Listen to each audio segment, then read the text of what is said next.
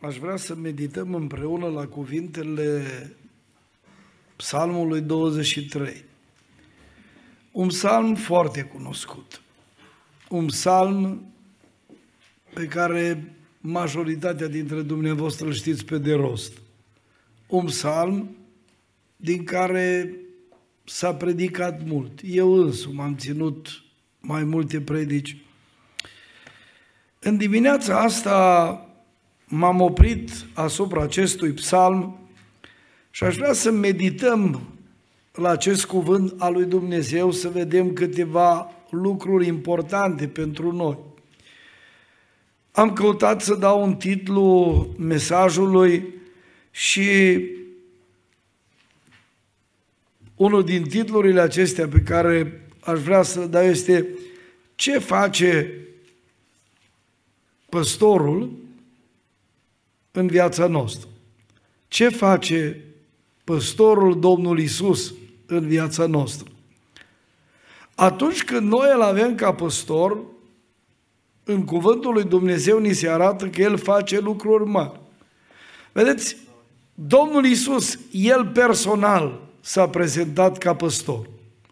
Observați în uh, Evanghelia după Ioan, la capitolul 10, în versetul 11, El se prezintă spunând, Eu sunt păstorul cel bun. Păstorul cel bun își dă viața pentru oi. În versetul 14, eu sunt păstorul cel bun. Eu îmi cunosc oile mele și ele mă cunosc pe mine. Aici este ceva foarte important, vedeți? David spune, Domnul e păstorul meu. Uitați-vă cu câtă siguranță face el această afirmație. El nu spune, Domnul e păstorul. Putea să spună. El putea spune, Domnul este păstorul lui Israel. Că e scris că Domnul e păstorul lui Israel. Dar el spune, Domnul e păstorul meu. Este ceva foarte important. Dar aici trebuie să privim împreună.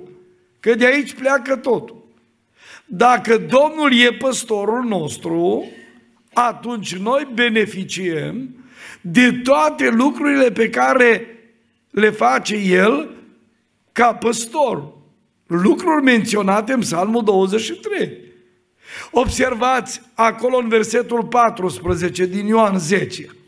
Dați-vă bine. Eu sunt păstorul cel bun. Eu îmi cunosc oile. Și mai spune ceva acolo. Ele mă cunosc pe mine. Este foarte important. Vedeți, aici e relația. Aici e secretul. Și ar fi dureros să cânți despre Isus, cum e colindul ăsta așa frumos. E Isus păstorul mare. Turmă ca el nimeni n-are. Nu? Să cânți și să nu fie păstorul tău, consider că e o dramă. Însă atunci când Isus e păstorul nostru și avem acea relație cu El, beneficiem de tot ce face păstorul Așa cum spune Psalmul 23. David este omul care a experimentat aceste lucruri. Și în momentul în care el spune toate acestea, noi trebuie să credem că el le-a avut în viața lui de zi cu zi. El a avut o relație deosebită cu Dumnezeu și de aceea a putut spune, Domnul e păstorul meu să cânți despre Isus, să vorbești despre Isus și să nu-L ai ca păstor în viața ta, ar fi, spuneam, o mare dramă, o mare tragedie. Mi-au aminte și exemplul ăsta îl știți, de acel actor care își avea o zi deosebită și aniversa ieșirea la pensie și a invitat pe mulți din prietenii lui, din colegii lui. A fost o zi deosebită, o zi în care au stat acolo împreună, au depănat amintiri, au povestit și așa mai departe. Printre invitații, el uh, l-a chemat pe un slujitor al lui Dumnezeu, care era foarte cunoscut, erau prieteni din copilărie, amândoi au umblat la școală duminicală, însă drumurile lor, vedeți, s-au despărțit. Unul a ajuns actor, celălalt slujitor al Evangheliei. Și la cea masă festivă, la discuție, la un moment dat i s-a cerut acestui actor să spună ceva el din, știu eu, repertoriul lui, să recite sau ce gândește el. Aveau ei dorința asta. Până la urmă, el a ales să recite Psalmul 23. Și l-a recitat așa de frumos, încât toată audiența l-a aplaudat. Un ropot de aplauze s-a putut auzi în sala aceea. Toți bucuroși de modul cum omul acesta, uzând de toate procedele alea retoricii, le-a folosit și a recitat acest psalm. Dar el înainte de a recita psalmul acesta, a spus că are o dorință, ca prietenul lui din copilărie, să spună și el ceva la ce a întâlnit. Și acel uh, slujitor al Evangheliei avea o Biblie la el, s-a dus acolo în față, a avut cuvinte de apreciere la adresa acestui coleg de-a lui, de modul cum a recitat, și el a spus, acest psalm îl folosesc deseori. Când mă duc la căpătăiul unui muribund, când cineva pleacă din viața aceasta, când cineva se confruntă cu probleme deosebite în viața lui, eu deschid Biblia și citesc acest psalm. Acest lucru îl voi face și acum. Deschizând Biblia, slujitorul a început să citească. Și a citit, și a citit, până a încheiat psalmul. În sală s-a așternut așa o liniște, dar o liniște în urma unei cercetări pe care Dumnezeu a lăsat în locul acela. Și la un moment dat, oamenii aceia care nu erau oricine, și-au îndreptat privirile spre actor. Și el a citit întrebarea de pe chipurile lor. Întrebarea era, spune-ne care e diferența. Tu, cu alte cuvinte, ai recitat așa de frumos psalm. Slujitorul ăsta l-a citit. Dar uite, pe tine te-am aplaudat, iar acum cred că erau lacrimi care brăzdau obrajii oamenilor care erau acolo, alții simțeau așa o stare mai deosebită, nu se așteptau la așa ceva. Și actorul s-a ridicat și a spus, știu, știu care e întrebarea dumneavoastră, care e diferența? Și el a fost sincer și a spus așa, diferența dintre mine și acest slujitor este că amândoi am făcut referință la Psalmul 23, însă diferența e că eu știu psalmul, dar el îl știe pe păstor. Înțelegeți? Asta e diferența. E atât de important în viața asta, scumpii mei, să-L cunoaștem cu adevărat pe păstorul mare. Că El e într-adevăr păstorul mare și turmă ca El nimeni n-are. Acesta e Domnul Isus. Mărească-i se numele. Atunci când îl avem pe Isus ca păstor, scumpii mei, Observați, avem parte de câteva beneficii. El face lucruri deosebite în viața noastră. Întâi de toate, primul lucru este că ne oferă tot ce are nevoie sufletul nostru. El ne oferă tot ce are nevoie sufletul nostru. Pentru că observați aici, spune, nu voi duce lipsă de nimic, mă paște în pășun vers, mă duce la odihnă și mă înviorează sufletul. Le observați, toate sunt legate de suflet, că doar noi nu paștem, nu? Ci e aici la figurativ și ne spune că sufletul are nevoie de hrană, are nevoie de și sufletul nostru să-i fie potolită setea și observați în psalmul 107, în versetul 9 este scris căci El a potolit setea sufletului însetat și a umplut de bunătăți sufletul flămând. Vedeți, Dumnezeu vrea în mod deosebit să se ocupe de sufletele noastre. Numai că unii nu înțeleg nevoia reală a sufletului. Aduceți-vă aminte că e o pildă rostită de Domnul Isus Hristos. În Evanghelia după Luca, la capitolul 12, începând cu versetul 15, Domnul Isus, în urma unei situații, când cineva vrea neapărat să îi se rezolve problema moștenirii, cu pământul, cu acele probleme pe care le aveau ei ca frați, cu nemulțumirile lor, Domnul Isus începe să spună, apoi le-a zis, vedeți și păziți-vă de orice fel de lăcomie de bani, căci viața cuiva nu stă în belșugul avuției lui. Și apoi urmează o pildă, țarina unui om bogat, rodise mult. Trecem așa rapid, coștiți, și ajungem la punctul acela când el spune că își va face hambarele mai mari și își va strânge roadele și apoi spune așa, și voi zice sufletului meu, suflete, ai multe bunătăți, strânzi, pentru mulți ani. Observați? Odihnești, mănâncă, bea și veselești. Observați? Era vorba de suflet. Numai că el n-a înțeles nevoia reală a sufletului. El a gândit că sufletul depinde de bunătățile lui. Depinde de lucrurile acestea materiale. Dar uitați-vă câți oameni s-au dus în zilele astea și de sărbătoarea nașterii Domnului să se hodinească, nu? Cum zice Moroșanu, bună hodină, nu? Pensiuni pline, resorturi din astea importante din lume, unii au plecat, cine știe cât de departe, nu? Să caute odihnă. Ce David parcă n-a avut unde să se odihnească și spune, o, dacă aș avea aripile porumbelului, aș zbura până undeva departe ca să găsesc odihnă. Observați? Aici putem desprinde că omul are nevoie de odihna sufletului pe care nu o poate da decât Domnul.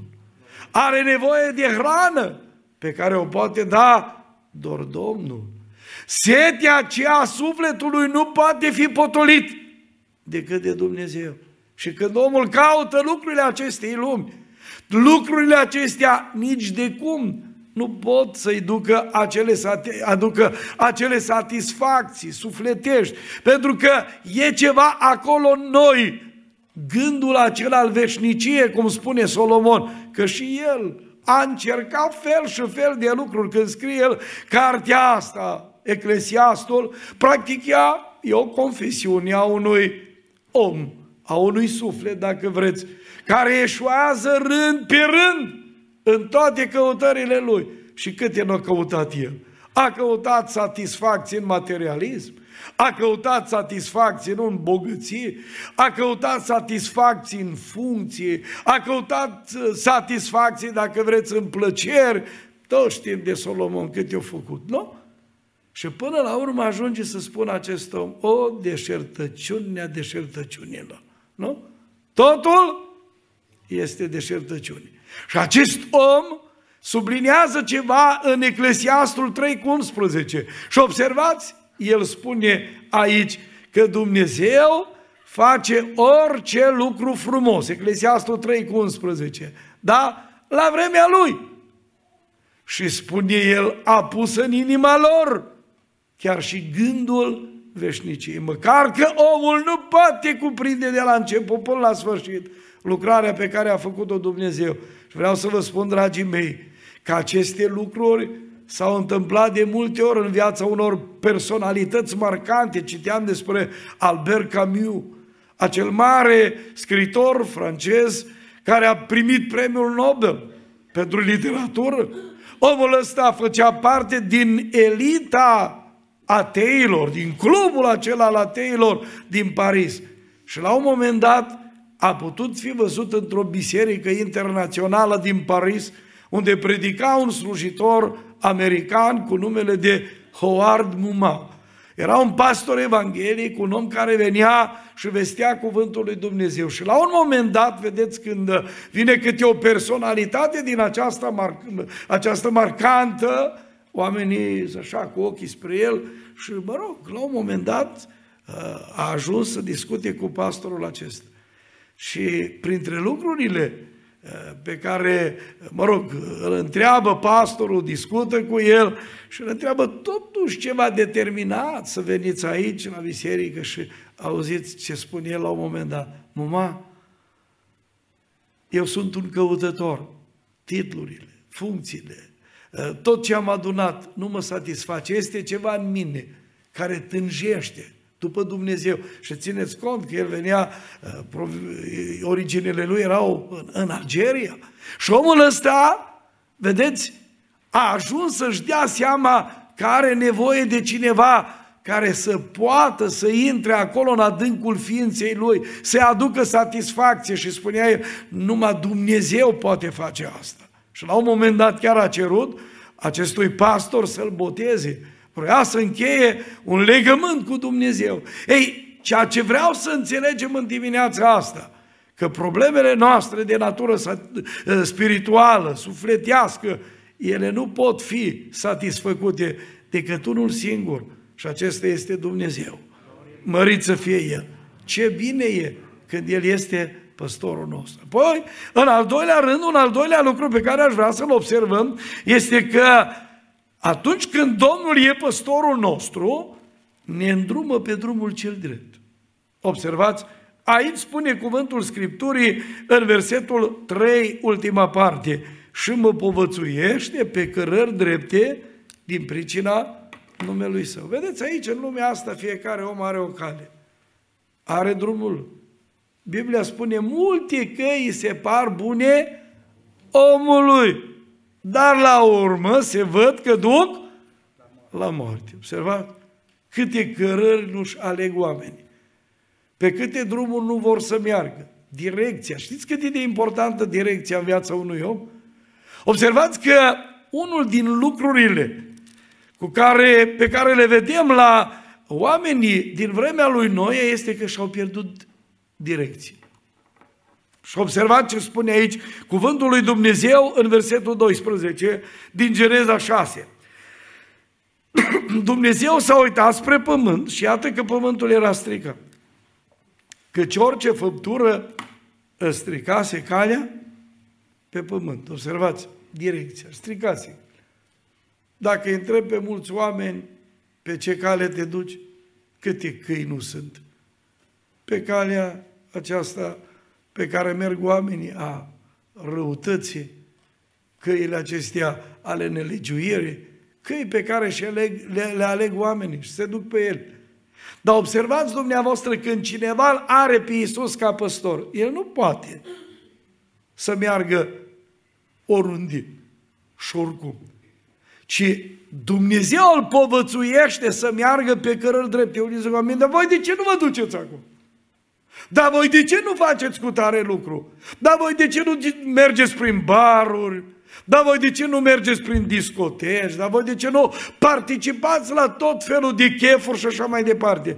Dar uitați-vă, Biblia spune în 1 Petru, capitolul 4, de la versetul 2 în jos.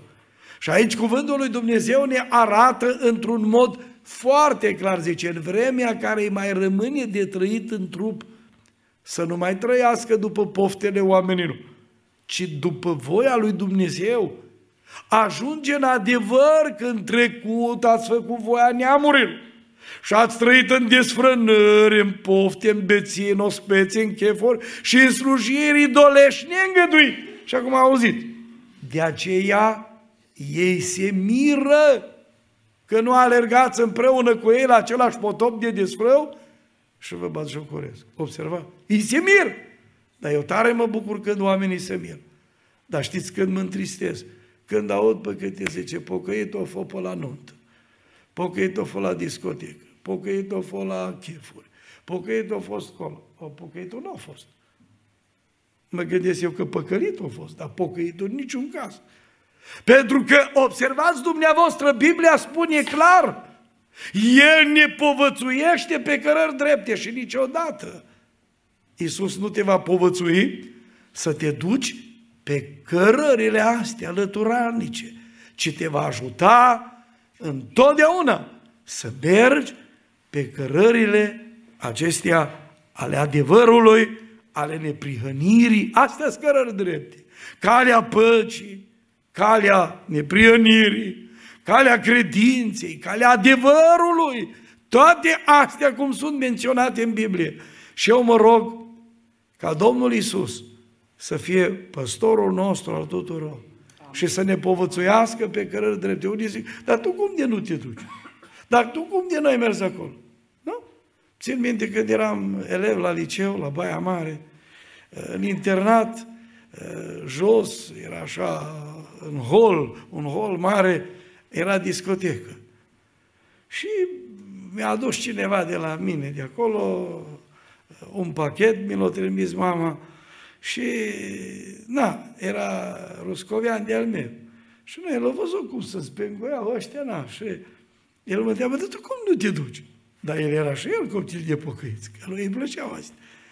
Păi să băi, nu mă duc, că nu mă duc. Și n-am fost niciodată. Dar nu că zic eu eram cel mai bun dintre toți sau ce, nu, dar am simțit eu așa, nu lăs, mă lăsa ceva din mine să mă duc. Eu mă gândeam, cum să mă iau acolo? să mă zbengui, să dansez, nu, tata să rogă, are vedenie, are lucrări și eu mă zbengui acolo, nu? Deci sunt lucruri pe care, vedeți dumneavoastră, când te povățuiește Domnul, Iisus Păstorul, El nu te lasă să te duci pe drumuri din astea. El te învață să mergi pe cărări drepte. O, Doamne, ajută-ne la aceasta. Al treilea lucru. Observați aici, când Domnul e păstorul nostru, ce face Domnul Isus? Da? Păstorul nostru în viața noastră, în al treilea rând, ne însoțește pe calea vieții. Observați? Al treilea lucru. Ne însoțește pe calea vieții. Versetul 4 spune, chiar dacă ar fi să umblu prin valea umbrei morții, nu mă tem de niciun rău, căci tu ești cu mine. Toiagul și noiaua ta mă mângâie, observați? Ei, sunt momente extreme în viață, situații deosebite cu care ne confruntăm. Greutățile vieții, nu? Și cel mai greu lucru este valea umbrei morți. Când simte cineva fiorii morți, acolo poți să-ți dai seama, acolo sunt cele mai mari examene, nu? Uh, sunt examenele vieții. Uitați-vă, unii au fost foarte interesați de cum mor unii oameni. Și eu am o carte, ultimele cuvinte ale unor oameni, personalități. Și, mă rog, când am mai avut vreme, m-am uitat prin el. Am mai citit și în alte cărți ultimele cuvinte ale unor astfel de oameni, când erau acolo prin Valea Umbrei Morți.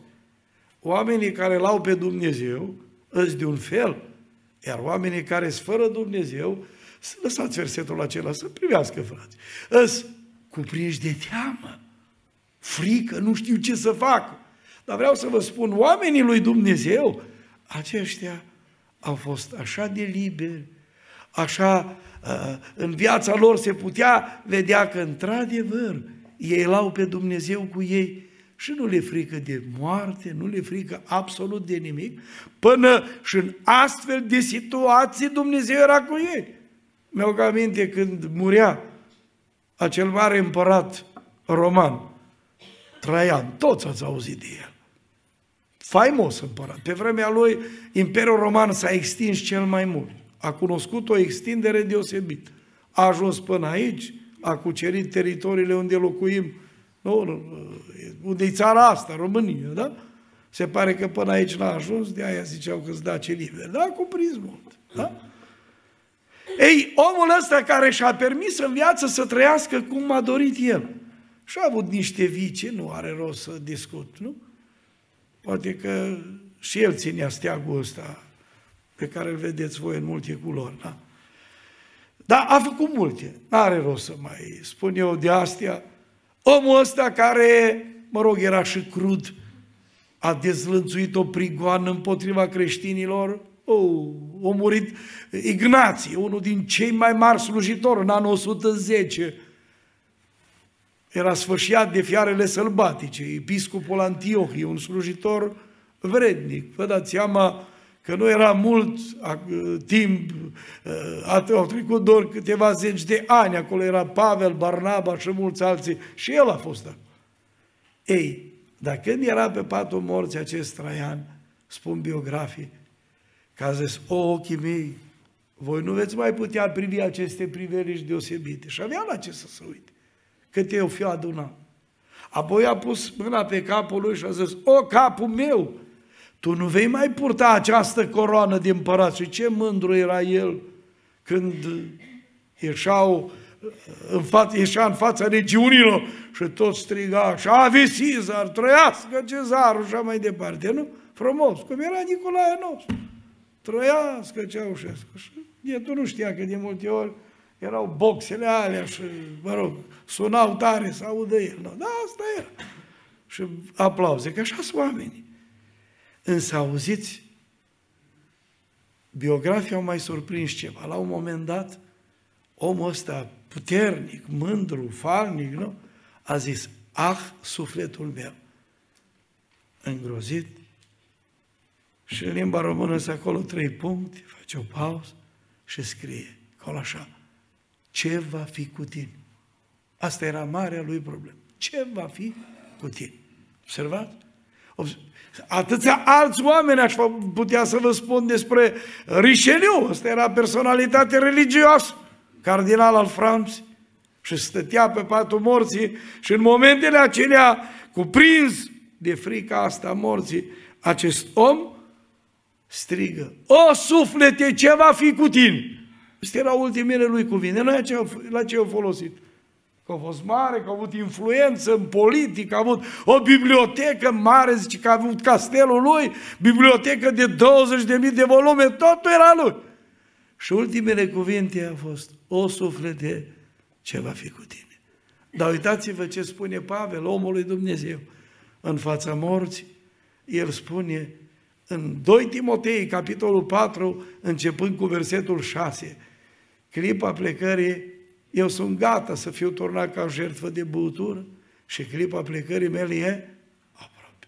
M-am luptat lupta cea bună, mi-am isprăvit alergarea, am păzit credința, de acum așteaptă cu luna neprienirii pe care mi-o va da Domnul în ziua aceea, Domnul judecătorul drept și nu numai mie, ci tuturor celor ce vor fi iubit venirea Lui. De ce înseamnă să poți să-L ai pe Iisus, să fie El cel care să te însoțească pe cale și chiar când vine moartea, să poți să spui ca Pavel, mă așteaptă cu luna neprienirii. Sau cum îmi place mie, chiar acum uh, am făcut noi aici un pic de ordine, am dat de o carte rugul în flăcări și m-am uitat așa puțin peste ea. Da, nu, n-am citit asta, dar mi-am adus aminte de Moody. E viața acestui mare predicator Moody. Era pe patul morții, înconjurat de copiii lui, avea doi fii și o fică, și el le spunea ce vede omul care l-a slujit pe Dumnezeu, dar la un moment dat a închis ochii, gata, și o plecat data și fica lui a scos așa un strigăt puternic. Și pentru ultima oară, Modi deschide ochii și deschide și gura și zice așa, nu mă scutur de viață. Rămân cât pot, dar dacă trebuie să plec, sunt gata. Acestea erau cuvintele acestui om. Faceți diferența. Vedeți ce înseamnă să-L ai pe Iisus ca păstor? Auzi, El te însoțește pe calea vieții în cele mai grele momente, în cele mai grele situații. Chiar dacă poate câteodată trebuie și toiagul și nu iau, cum spune acolo, nu? Spune mă mângâie. Adică te direcționează să poți să mergi, să mergi bine, să nu deraiezi. Și, Doamne, rămâi tu păstorul nostru. Dacă l-aveți, mulțumiți Dacă nu-l aveți, primiți Începeți anul 2024 cu el. Amin. Și în al patrulea rând, pe scurt, ce face păstorul? Ne dă garanții deosebite. Auziți? Ne dă garanții deosebite. Spune așa, aici, Tu mă întinzi mața în fața protivnicilor mei, adică paharul meu e plin de, de, chiar dacă paharul e plin de, de peste el, oferă biruință.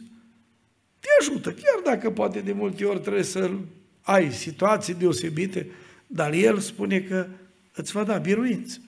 Biblia spune, noi suntem mai mult decât biruitor prin acela care ne-a iubit. Apoi, observați versetul 6, spune, da, fericirea și îndurarea mă vor însoți în toate zilele vieții mele. Câți or fi spus azi noapte an nou fericit? Fericire! Noroc, nu?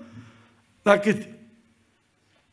Fericirea adevărată nu e așa cum gândesc oamenii, știi, cu un pahar de șampanie în mână și fericire și noroc. Nu, nu, nu. Fericirea se vede în viața asta de zi cu zi. Acea stare de mulțumire sufletească, acea pace, acea liniște. Uitați-vă, fericirea cum e descrisă în Psalmul 4 de la versetul 6 în jos. Mulți zic, cine îmi va arăta fericirea și în ghilimele, adică preia ceva David din viața oamenilor de vremea aceea. Și el zice, fă să răsară lumina feței tale, Doamne, peste noi. Și apoi, observați, zice, tu îmi dai mai multă bucurie în inima mea decât au ei când li se mulțește rodul grâului și al vinului. Observați? Că nu depinde fericirea de lucruri materiale. Zice, dacă n-am mașină din aia, dacă n-am casă așa, dacă nu-i cu tare, dacă n-am Rolex pe mână, dacă bă, n-am costumul ăla, știu eu. Nu, nu, nu, auzi, tu de aia. Dar versetul 8 spune așa, eu mă culc și adorm în pace. Căci numai Tu, Doamne, îmi dai liniște de plină în locuința mea noastră. Nu un pom de somnifere.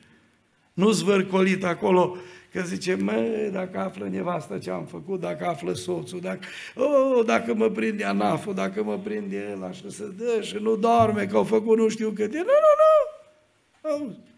El îl are pe Iisus și zice, mă cur și adorm în pace că numai Tu, Doamne, îmi dai liniște de plin în locuința mea. Nu asta e fericirea, restul e poveste. Că poți spune tu nu știu cât. De aceea eu mă rog lui Dumnezeu ca să ne ajute să-L avem pe El, pe Iisus, ca păstorul nostru. Amin. Ce face păstorul? Ați observat, în primul rând am zis, ne oferă tot ce are nevoie sufletul nostru. În al doilea rând ne îndrumă pe drumul cel drept. În al treilea rând ne însoțește pe calea vieții. Și în al patrulea rând ne dă garanții deosebite. Mărit să fie El. Amin.